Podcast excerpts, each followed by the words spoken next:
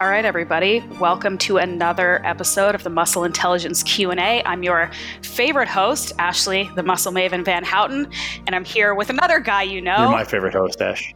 Ben Pakulski. Ben, how's it going? I'm doing really well, actually. I'm doing really well. I've been in Toronto for a couple weeks, doing lots of work, getting some workouts in, enjoying some time catching up with great friends. She's just a lot of learning and a lot of really great conversations. So it's been an awesome couple of weeks. Awesome. Actually, I mean to ask you, and I, I, think I've asked you this before as I've been in and out of Toronto and we just missed each other this time, unfortunately. But what's the good meathead gym in Toronto? Uh, I kind of make the rounds, to be honest. And this time I've actually been going to Burlington. I've been going to Pure Fitness in Burlington, which is Dorian and Noah Hamilton. That's a sweet gym. They basically, you know, from there modeled my gym and, and one upped it. That was their goal. And they really did. They did a great job lots of great equipment, great atmosphere. So that's by far the best gym in the Toronto area, but it's probably 35 minutes for me. So it's a bit of a drive. I do uh, Fortis West, which is Dundas, which is nice. A little small powerlifting gym. I go to Torque Barbell sometime. That's usually pretty much it. Sometimes I go to System Fitness in High Park, just kind of whatever, wherever the energy's pulling me that day. That's where I go, and I just keep it simple, man. I've been doing, I've been like keeping it super simple lately, just doing some really basic compounds you know, really hard contractions, really trying to improve my mobility. I've been doing some really unique, interesting stuff for mobility lately. And it's not like just, hey, let's go into these positions and stretch, which a lot of people like to do. It's more focused on activation, activating short ranges of motion that really open up my range of motion. It really actually tax my CNS incredibly well. And I've noticed my mobility gone through the roof and my body just feels better. My HRV's gone up and so there's been a lot of deep dives into these new paradigms around mobility and stability, which has been fun. Awesome. Where do you do your yoga in Toronto? I don't. I throw a mat down in the middle of the living room and I do it here. That's that's really it. Like, so there's a place apparently that's really great downtown, but I mean, if anyone lives or, or knows Toronto, like I don't go east of the 427 if, if at all possible, or at least east of High Park because traffic is just ridiculous going downtown these days. And I try to kind of stay in my own little bubble. Cool. We have lots to talk about, but the first thing I gotta get it out because I'm just like bursting. I already know where this is I'm going. I, I heard you to ask you about it, and I've been getting so many questions, but mostly questions like, "Hey, find out what Ben thinks about this." So we have to talk about it, and that is, of course, the Game Changers Netflix documentary, which I'm sure, knowing you, you have not watched, but we've also got Kai Greene now, like going hard, deciding to be a vegan or something. I don't think he's doing that. So listen, here's here's the absolute reality of this, and no one will be able to refute this. 10% of the population can do really well as a vegan. 10% of the population can do really well as a carnivore, and everybody else falls in the middle of the bell curve, right? It's just a bell curve. This is the genetic predisposition of hum- the human race.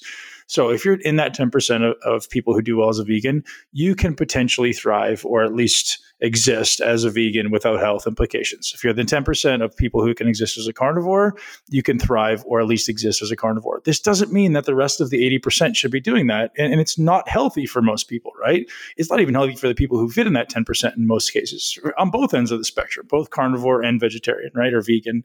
I think, you know, if anything, you could probably make an argument. Well, you could probably make an argument for both, to be honest. You know, vegans could potentially be healthy if you have that right genetic predisposition. And same with carnivores, right? Whereas if someone who should be a vegan goes carnivore, they're going to feel like crap.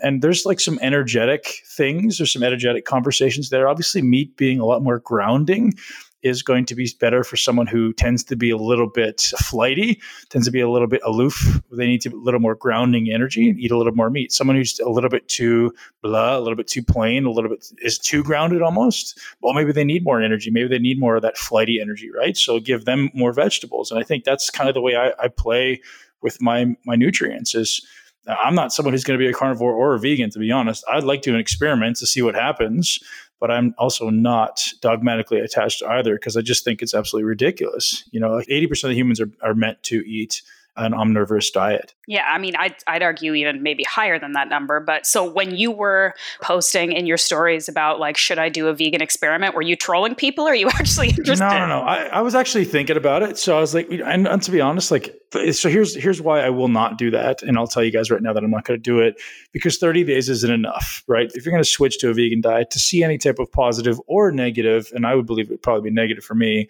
health implications. It's going to take longer than that. It's going to take at least 90 days to change your microbiome, right? Like your microbiome will start to shift after 30 days, but it's going to take longer than that. And I'm just not willing to do vegan for 90 days. I'm just not willing to do it. So 30 days it would almost be a waste of time. I would take a few steps backwards because my, my microbiome isn't adjusted to only eating that. I probably feel more energized, right? Because with the amount of meat that I eat, it's very grounding to me. So I would probably acutely feel more energized, which a lot of people go, I feel so good. I feel so energized. That makes sense because that's kind of the energy signature of, of fruits and vegetables, right? But here's the problem with me being a vegan I'm not eating beans. I'm not eating soy. I'm not eating corn. No chance. I'm not eating tofu. There's no way. I just won't put those things in my body. So what the hell am I going to eat, right? I'm going to live off vegetables, sweet potatoes, and olive oil. And that's kind of what I do now, anyways. I just add some meat on top. So I just don't think it makes any sense for me. And I think it would be a negative health uh, step so I even thought about doing 30 days of carnivore on the other end, just just because like I feel like doing some type of dietary experiment, and I think I should, but I want to have a little bit more than just like, hey, I'm doing 30 days of carnivore again. I want to have like a little bit more of an objective in there. So I'm kind of looking within my health, and I just actually got my blood markers back.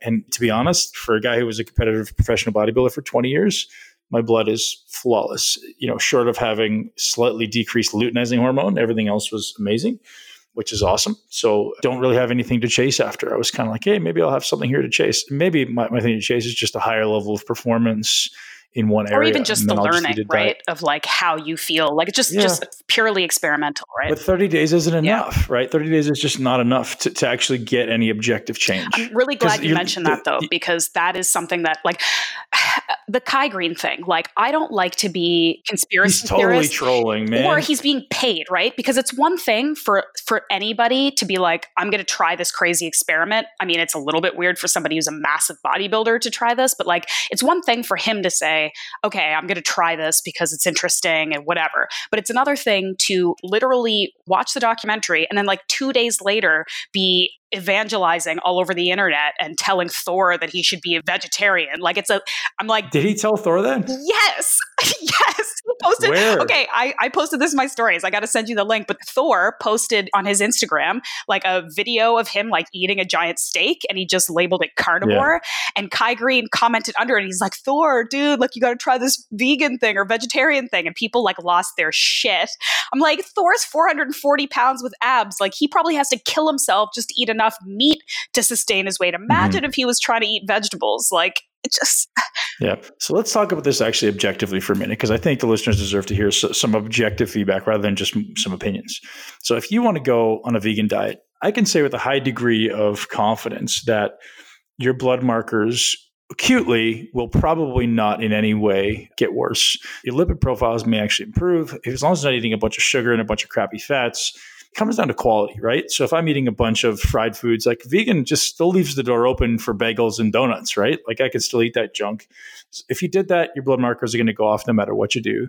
So if you just ate really healthy foods, chances are your lipid profiles improve, your inflammation, depending on your genetics, may go up, may go down, but almost definitively, you're going to lose muscle mass.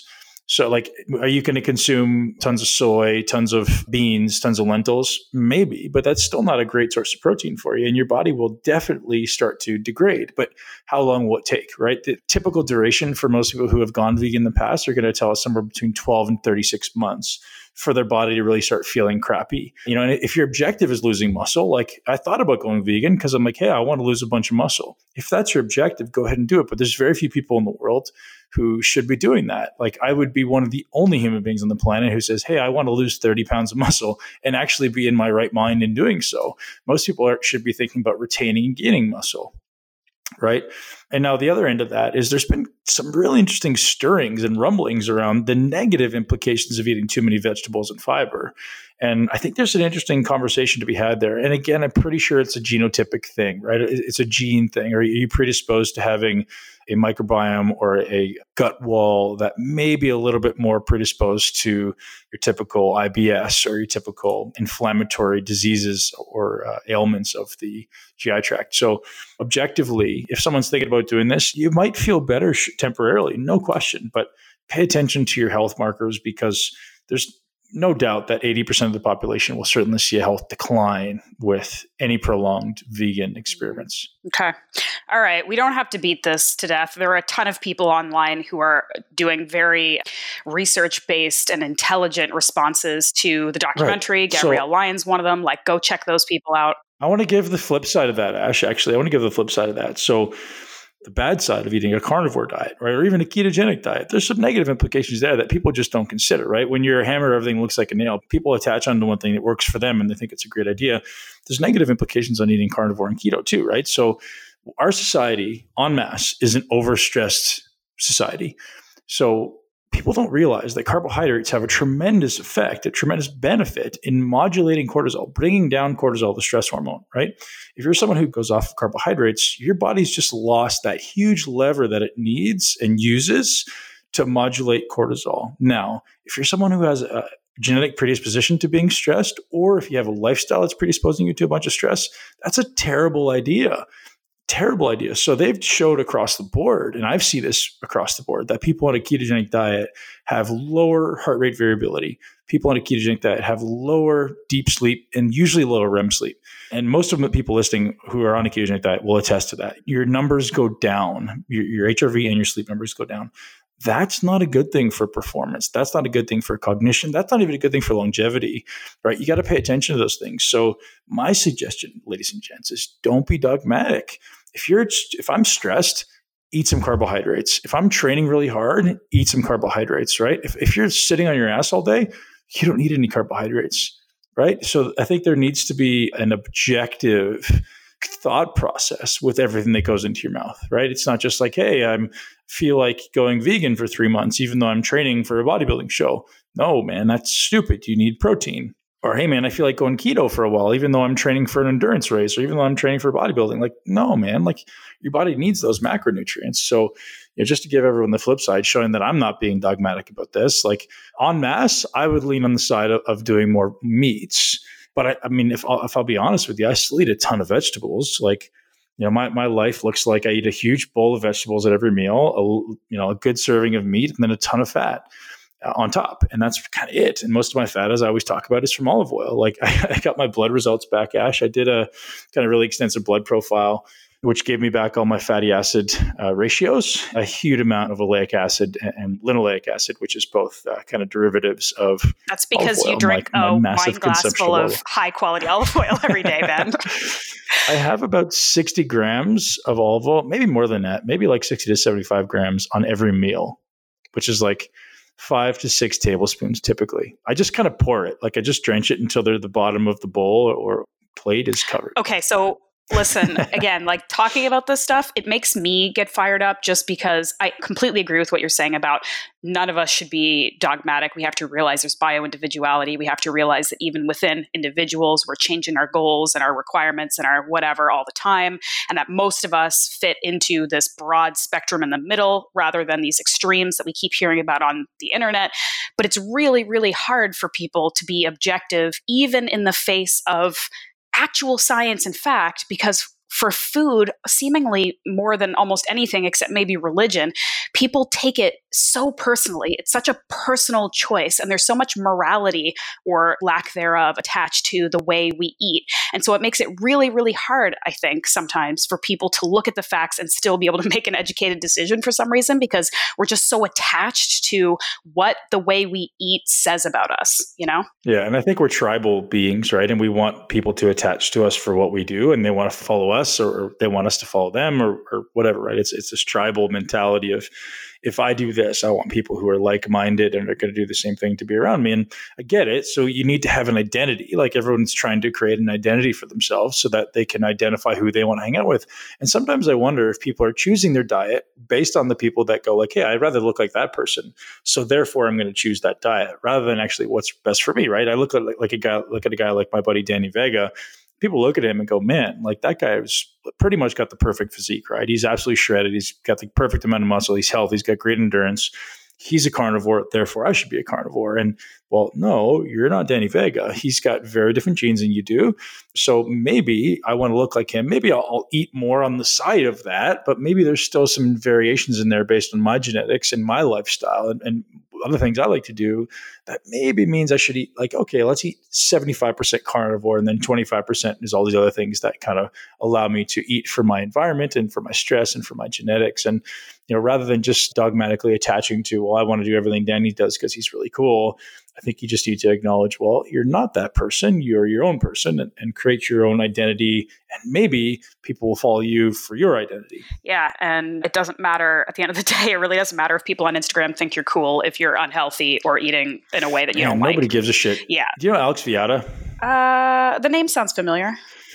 So he's a good friend of mine from San Diego, and I absolutely love this guy. And and I don't know if he's got a shirt about it yet, but he, it's one of his quotes that he kind of made famous, and I'm sure everybody else uses it. But he just says, "Nobody cares." Right? He's like, eh, what? Everyone's like, you're walking on the treadmill. Oh, everybody's looking. Nobody cares. Yeah. What nobody eat. What you eat. Nobody cares. Truthfully, nobody gives a shit.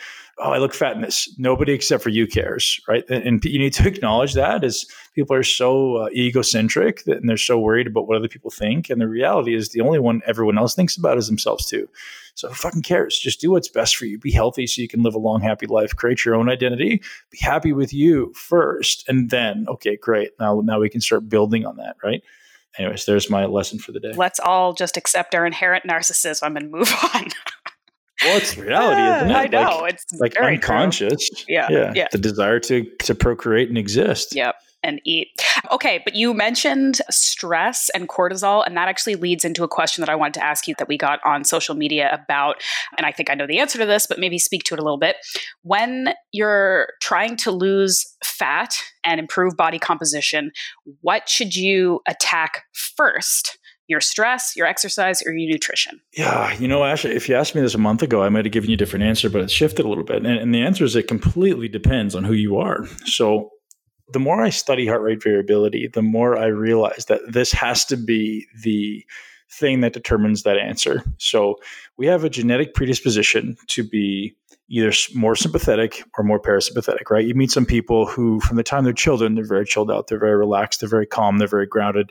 You meet some people who are very, you know, high pace, talk really fast, move really fast from the time they're children. And then everyone's usually kind of somewhere in the middle, kind of like this, this diet thing. Well, it's the same thing with heart rate variability or with at least personality types, I guess what you may call a personality type. And depending where you sit on that continuum, you know, further to the parasympathetic or further to the sympathetic, will determine how you should respond to that. So, someone who's more sympathetically oriented, meaning they have more of a stress predisposition, they maybe don't sleep as well, you know, their heart rate's up a little bit, kind of like you, Ash. You're someone who stays up later, have a hard time falling asleep. You're probably more go, go, go. Your brain can't slow down. Well, for you, the first thing you need to do is manage stress, right? And you know, you manage stress sometimes by increasing carbohydrates. You manage stress sometimes by doing more aerobic training for you to add more high intensity cardio and weight training on top of it, just adding to the sympathetic stress could actually put you into a position where you're going to burn less fat right? It's because you're, you're, giving your body more stress. Whereas someone on the other end of the spectrum who's a parasympathetic person, maybe they have a hard time getting energy to train. They feel a little lethargic. They need that cup of coffee to get out of bed. You know, maybe they have they're a good sleeper. Maybe they can get to bed really early, or they feel like they're just maybe a little bit more lethargic all the time. Well, that person may need more sympathetic stress. So that person may do really well with high intensity training. They may do really well with you know high volume, high frequency uh, weight training, and those are completely ends of the different ends of the spectrum. Now that's genetic genetic predispositions. And then you just add like another layer of complexity on top of that with lifestyle because, you know, if someone's a parasympathetic person but has a huge amount of stress in their life because of their chosen lifestyle or current lifestyle, well, then that adds a whole different dimension. So then it just comes down to this objective measure of like, okay, well, where am I right now? And, and the only way to check that is with heart rate variability. So if your heart rate variability is low, now here's the thing when I say low, people think, oh, well, what's high, what's low? I have no idea. It depends on where you start. What's your baseline for Ashley, right? Or for whoever the question is coming from. So if you're a sympathetically dominant person to begin with, Ash, chances are your HRV is not going to be awesome anyways, right? You're not going to have a huge amount of HRV just to begin with. So let's say your good number for you is like 60. Well, if you're in the tens, well, that's a problem. So let's make sure you're getting more parasympathetic activity. If you're in the 60s or 50s, okay, well, that's great. Then now that means we can start to push a little bit more, right? So you have to just kind of have this jumping off point for you so that you know, hey, this is where I am on a normal week. Okay, well, this is where it kind of fluctuates to. Okay, what should I do? How can I kind of keep myself in this level or ideal zone? by using training as a tool. So here's how we do that.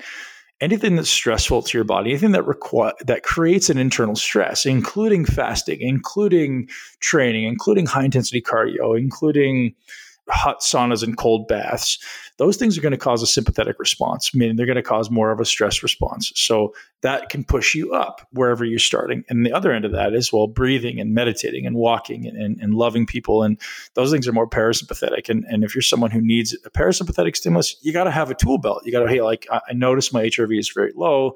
So therefore, I should have more of a parasympathetic response or stimulus in my day to day, right? And someone who has a high amount of stress, well, don't do fasting, don't do ketogenic dieting because that's the stuff your body needs to actually modulate the stress. Mm-hmm. Yep. Does that make sense, yep. It makes sense. Okay. I don't know if it's too complex. I try to talk in really, it's really not simple too language. complex. It's just kind um, of, I think, a reminder to everybody that even people as educated and experienced as you, and we get this platform to ask you questions, like there is no simple answer. It's not like Ben can tell you, like, here's what you do first, and here's what you do next, and then you're all going to be sorted out. Like, you really need to do the work of understanding your body really intimately and deeply in order to even set benchmarks to understand how to get better. Yeah, I'm, I'm writing some documents on this now, and I'll give it away. So I should hopefully be done. Depending how many days I actually stay in Toronto, I might actually finish it this week. If I do, I'll make sure it's up on the website by the end of the month, or actually it'll be early next month, so people can kind of have an idea of how to do this stuff. Because I know it's a little bit complex, but um, you know, here's the crazy thing: there's not a lot of people in the world who understand this stuff. There's there's maybe a handful, and we're kind of creating a little bit of a collective. So we're going to have a three day mastermind with all kind of the world's greatest HRV experts in one place and I'm not one of those experts. I'm just someone who happens to put myself in, in the position to be in the room just because I'm organizing it. So I'm bringing all these people together. I guess I'm kind of the glue that binds, and I'm pumped about this because you have this huge separation between people who are doing it in practice and people who are doing it in, in theory and research. And so I'd like to bring them together and just kind of hopefully push the level of understanding beyond what it is now.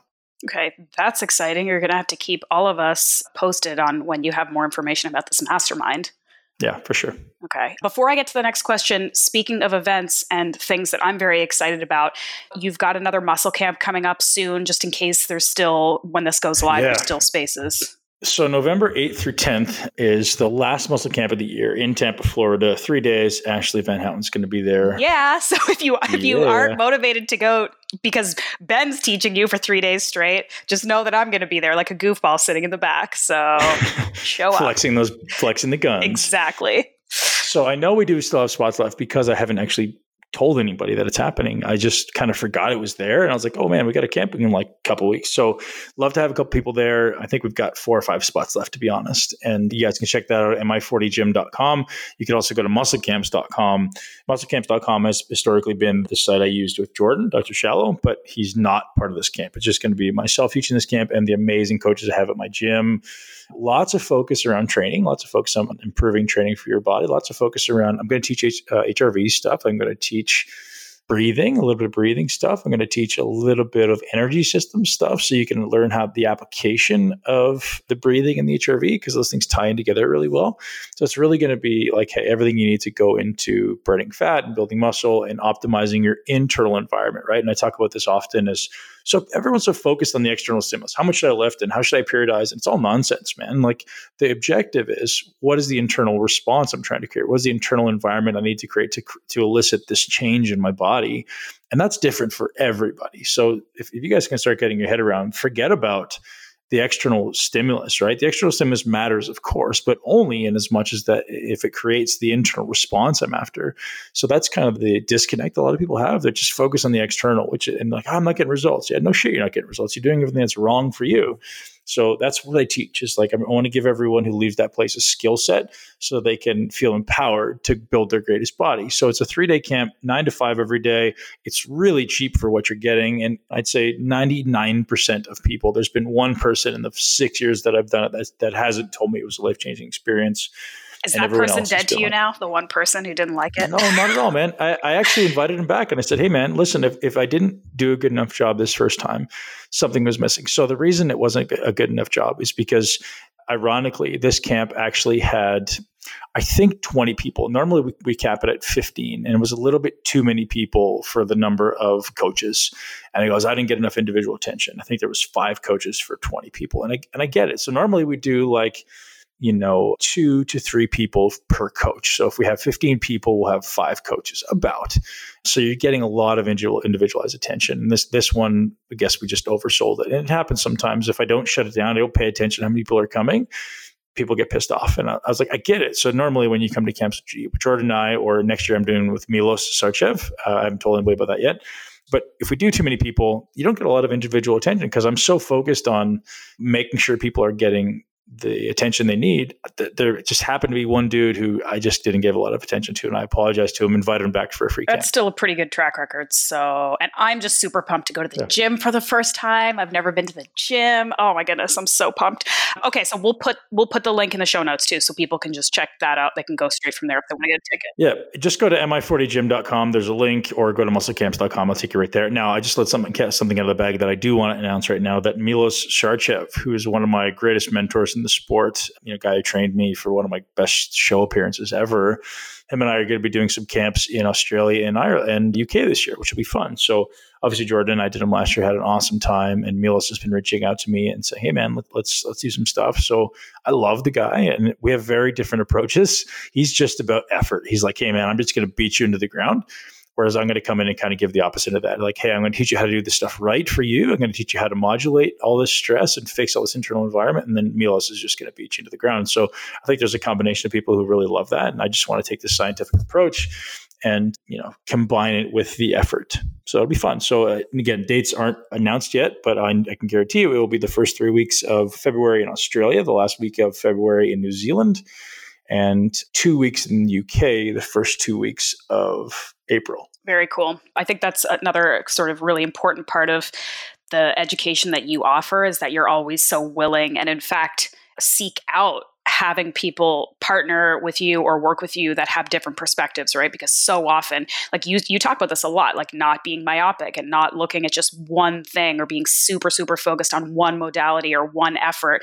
And I think having people come and teach these things with you that come from different backgrounds and different perspectives or whatever, I think that's really really valuable for people. So that's cool. Well, Milos is maybe the guy that I respect most in professional bodybuilding. Him and Dorian Yates are up there. Again, I don't want to, that's not throwing anybody else in the bus saying I don't respect them, but Milos is so unbelievably brilliant and so unbelievably driven. Like he's still in his 50s and he's 4% body fat training his butt off every day. Like I love that, man. I love consistency and he's just real and he's so brilliant. And to be honest, I just want to kind of hang out with him. I want to, I want to help him out, have him, have him build his, his following a little bit and have some fun, man. Have some really crazy hard workouts. I think we're going to train together every day for three weeks. So I'll probably end up putting on 30 pounds again because that's what happens when I train hard. As long as you're not eating a vegetarian diet, then so, one kind of related question, and this is going to be really generic, but I know that it's something you've been kind of thinking about a little bit. So, I want to just like let you go and, and rant in this general direction because you get a lot of questions about it. And that is training volume. People are asking it from every direction, like to either maintain muscle mass or gain it or longevity or whatever. What are your thoughts right now on training volume? Well, so this conversation around periodization exists, right? And there's there's actually some really interesting data coming out now from Jeremy Loenneke, and, and I just sent you over his contact. Hopefully, we'll get him on the podcast soon. This conversation around does periodization matter in hypertrophy training? So I want people to acknowledge that periodization is a term that was created by a guy named Tudor Bompa out of York University here in Toronto, and it had everything to do with athletics. And, and his his conversation was around speed. He was generating, you know, he was the best guy in the world for speed. Ben Johnson's famous trainer also a professor at York University. So his conversation around periodization was specific to sports. And, and, to me, that makes a lot of sense. We're trying to peak for a, sprint or like a 100 meters, or we're trying to peak for a season or something. And periodization in that sense, and even in bodybuilding, can make can make a degree of sense. But I think people need to acknowledge that there's certainly the opposite side of the coin where periodization – may not be as necessary or as useful for 99, maybe 98% of the population as people think. So, the way I, I, suggest people approach is just going back to this heart rate variability conversation, where if you can acknowledge that you're someone who's really, really sympathetically oriented, meaning you tend to be a little bit more driven, you have a little bit hard time sleeping, you tend to be a little bit more, uh, your brain just kind of goes and goes and goes you probably don't need a huge amount of stimulus. You probably don't need a huge amount of work. You're probably more likely to want to train in the afternoon. You probably want to have a couple meals in because you need that carbohydrate to kind of calm you down in the morning because you tend to get too up. Those are the type of people that are very sympathetic and probably don't need a huge amount of training volume because if they have too much training volume, their body's going to start to break down. Their body's going to start to go too sympathetic and the body starts to become cortisol dominant and start breaking down. The other end of that spectrum is people who are more parasympathetic, which is most bodybuilders. So most bodybuilders are very parasympathetic. So that means they have a hard time getting up in the morning. Like getting, when I say getting up, I mean getting really energized. They wake up in the morning, they're a little bit flat but they use that cortisol in the morning to really fuel a workout you know so i'm the perfect example if if i wait till like 12 or 2 in the afternoon to train i'm a bag of potatoes like i suck I need that morning cortisol to fuel the sympathetic drive that I need to get a great workout. So I need that, uh, you know, that cortisol. I, I need cortisol. Or like an example being, I don't get into a workout for the first 30 to 45 minutes. Like that's when the workout starts for me. And a lot of people, other people are should be ending workouts at 40 minutes, right? If you're really sympathetic, you have a heart, you have an easy time getting really aroused, hyper aroused, well, then you can very easily work hard, get out, right? Whereas someone who's parasympathetic, man, I feel like my workout's just getting started after 45 minutes. And that's just the reality. So there's a very interesting, long winded explanation around how much training you should be doing, how long you should be training, just based around coming back to this heart rate variability piece. And I hope everyone is aware now of the reality of how important this is. And I take kind of this autonomic view of training, meaning the autonomic nervous system and heart rate variability. I think it should be guiding training, it should be guiding nutrition, it should be guiding recovery. And it's this objective marker that we all have to look at that can tell us where our body sits. Now, measuring this cannot be done through the wrist. So if someone's wearing a watch and they think they're getting HRV, it's not accurate. It has to be a chest strap or, or the Oura ring is very accurate. Not as accurate as a chest strap, but it's very accurate as well. So if everyone is not already uh, a customer of Oura, I, I, don't have. Actually, we do have a direct link, don't we, Ash? We have a we have a discount code. Again, it wasn't the objective of me saying that, but I think we have a fifty dollar code which we can throw on the show notes.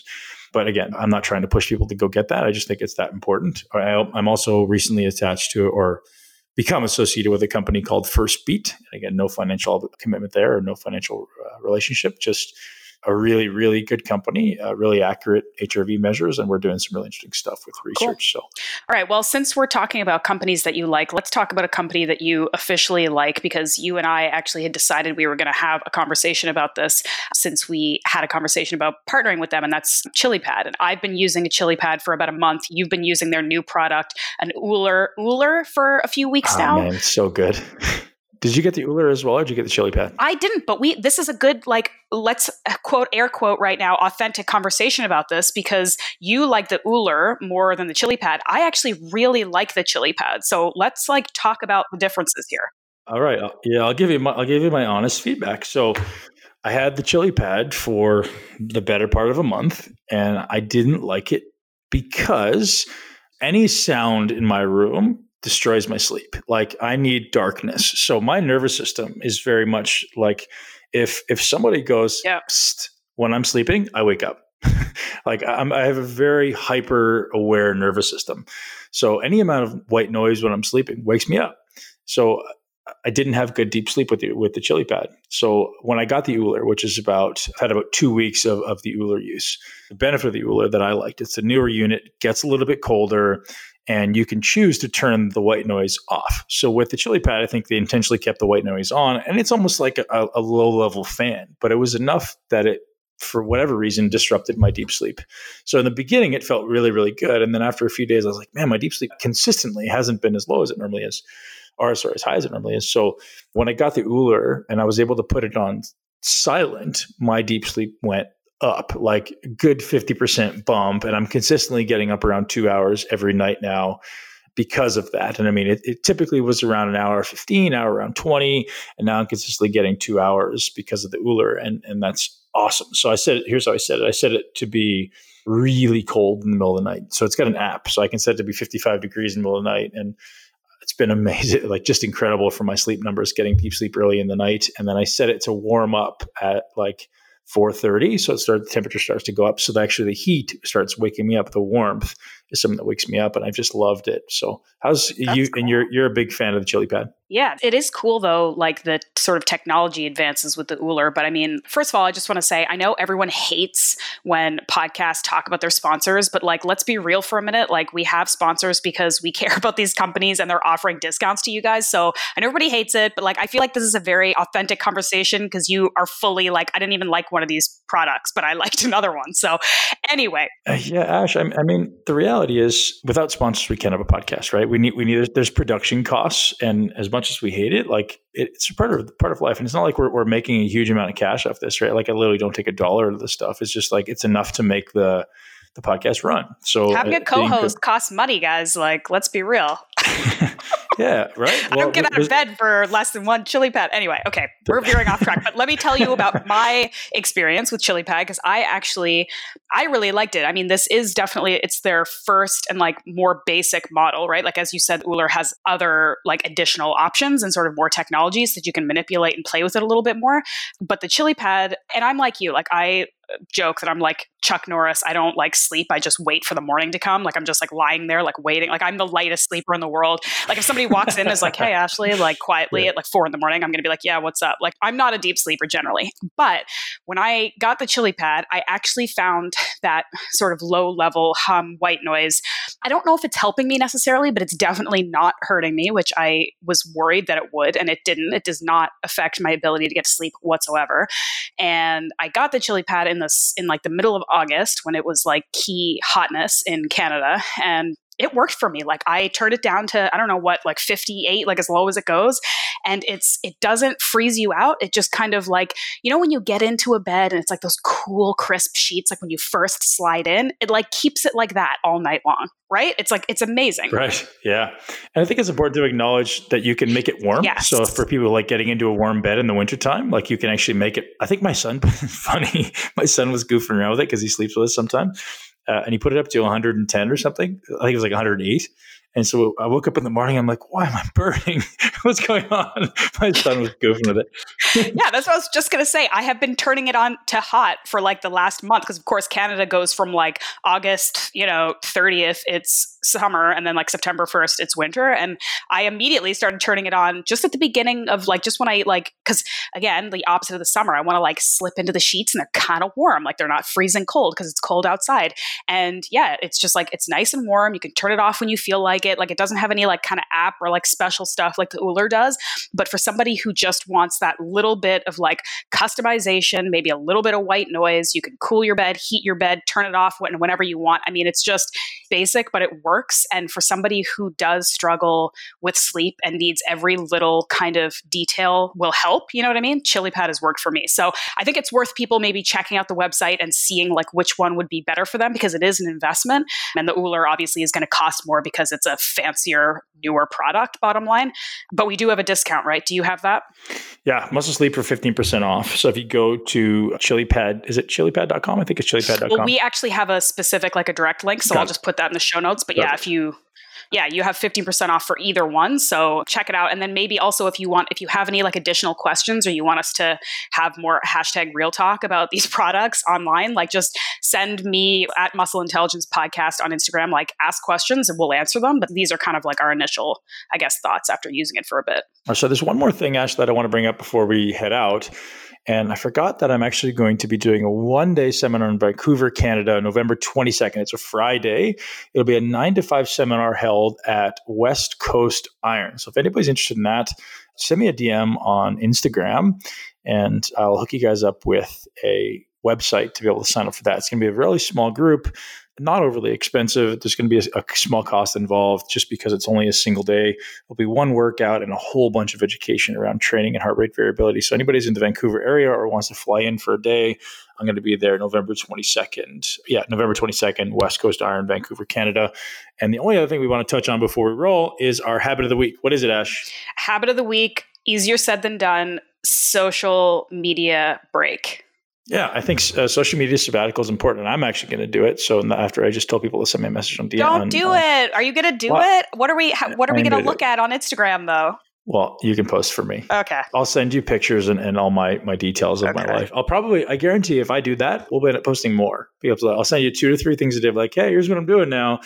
So I always do better when someone else is posting for me. I just hate going on there because it's just such a time suck. I go on for five minutes to post, ends up being an hour later, and you're done responding to your 700 DMs. Yeah, it's true. And before you Yeah. before we talk about that even more, I just want to like really explicitly tell people cuz your Instagram, like I love your Instagram and I love that you post like a bunch of educational stuff as well as like really personal stuff. I think it's very cool for someone as popular as you to share what you do share, but I just want people to know if they're not paying attention that there is an Instagram account for the podcast specifically, and it's uh, at Muscle Intelligence Podcast. And you're much better off if you have a question or a suggestion or a guest, you're much better off going there because me or Ben or whoever is more likely to see what you're asking over there because as you just said like you get a zillion messages a day and just stuff's going to slip through the cracks so if you have something you want us to address on the podcast go to at muscle intelligence podcast on instagram and put it there Absolutely. So there's nothing else to really talk about with the social media sabbatical. I, I think it's almost disturbing how much we use social media and it's built to be addictive. And I actually watch uh, myself and other people's actions on uh, and how the apps evolve. And like, man, they're putting things in there all the time to make it more addictive. They just added that one feature where the now, I don't know if you get this too, Ash, but where you can see who's tagged you in their uh, Yeah. stories. Have you, you see that? Yeah. So, I mean, that's just another means of addicting you. Like you're getting a dopamine hit. Go, hey, look, all these people are liking me. Hey, all these people are tagging me in their stories. And uh, if you read Digital Minimalism by Cal Newport, we really got to get him on. I'd love to get that guy he's on. best Yeah. Talking about this stuff. Like, just, hey, man, stay off. You're just being manipulated. We're just all a bunch of automaton robots being manipulated by the powers. And it's sad, but it, it is what it is, man. And, and you got to learn to control it. You got to learn to be aware of the reality that you know you're not con- controlling your thoughts. Somebody else is controlling your thoughts. Somebody else is controlling your actions and that sucks man. So that's why i think you know to be honest i'm going to set myself up very soon to where i don't have to run my social media and someone else is doing it for me and, and everyone would probably know. There's been times when other people have ran it. It's just I don't know. Sometimes they don't do a great job, and sometimes they're not as authentic, and, and you know sometimes it just doesn't work out from a employee employer relationship perspective. Yeah, I mean, well, that's the issue. Is a lot of people do use it for professional purposes too. But I think, and if you read Digital Minimalism, I actually got to interview Cal for Paleo Magazine Radio, which was one of my favorite interviews ever. Why you got to one up me like that? Huh? we'll get we'll we'll sort you guys out too. Like you'll get them, but no. But it was one of my favorite interviews ever because it was such a, and the book too is just such a positive and actionable look at how to use social media rather than have social media use you. Like we all accept that it is a very insidious platform that is meant to suck your time and make you feel like garbage, honestly. However, for many people, it is sort of an inevitable part of their day for whatever reason. And there are ways that you can be mindful and appropriate with it. And if you're just, you just have to really like stick to your guns. You really have to set limitations for yourself and just use it instead of having it use you. You and I, I mean, it's easier said than done for sure, but there are ways you can you can work around it. So when you do your sabbatical, like how long are you going? Are you just going to like hit the road? See you later. But I hope so. so here's the honest truth: if I didn't have children, I wouldn't have a cell phone. That's the hundred percent honest truth. Like that's my personality. I, I would just I would just throw it away, and I would never use it again, and I would just figure it out. You know, like I, I learned how to snowboard by going the top of the highest black diamond. I- That's the way my brain works. So that's what I would do. I would just like, hey, here's my phone, gone. In, in due time, that will happen. Like I'm going to get my kids the bat signal, and they'll just be able to shine into the sky. love it. It's just going to be like a super down. jacked guy like doing a yoga pose, and that's that's you. You'll, that's, that's, you'll follow, exactly you'll it. wherever the light is.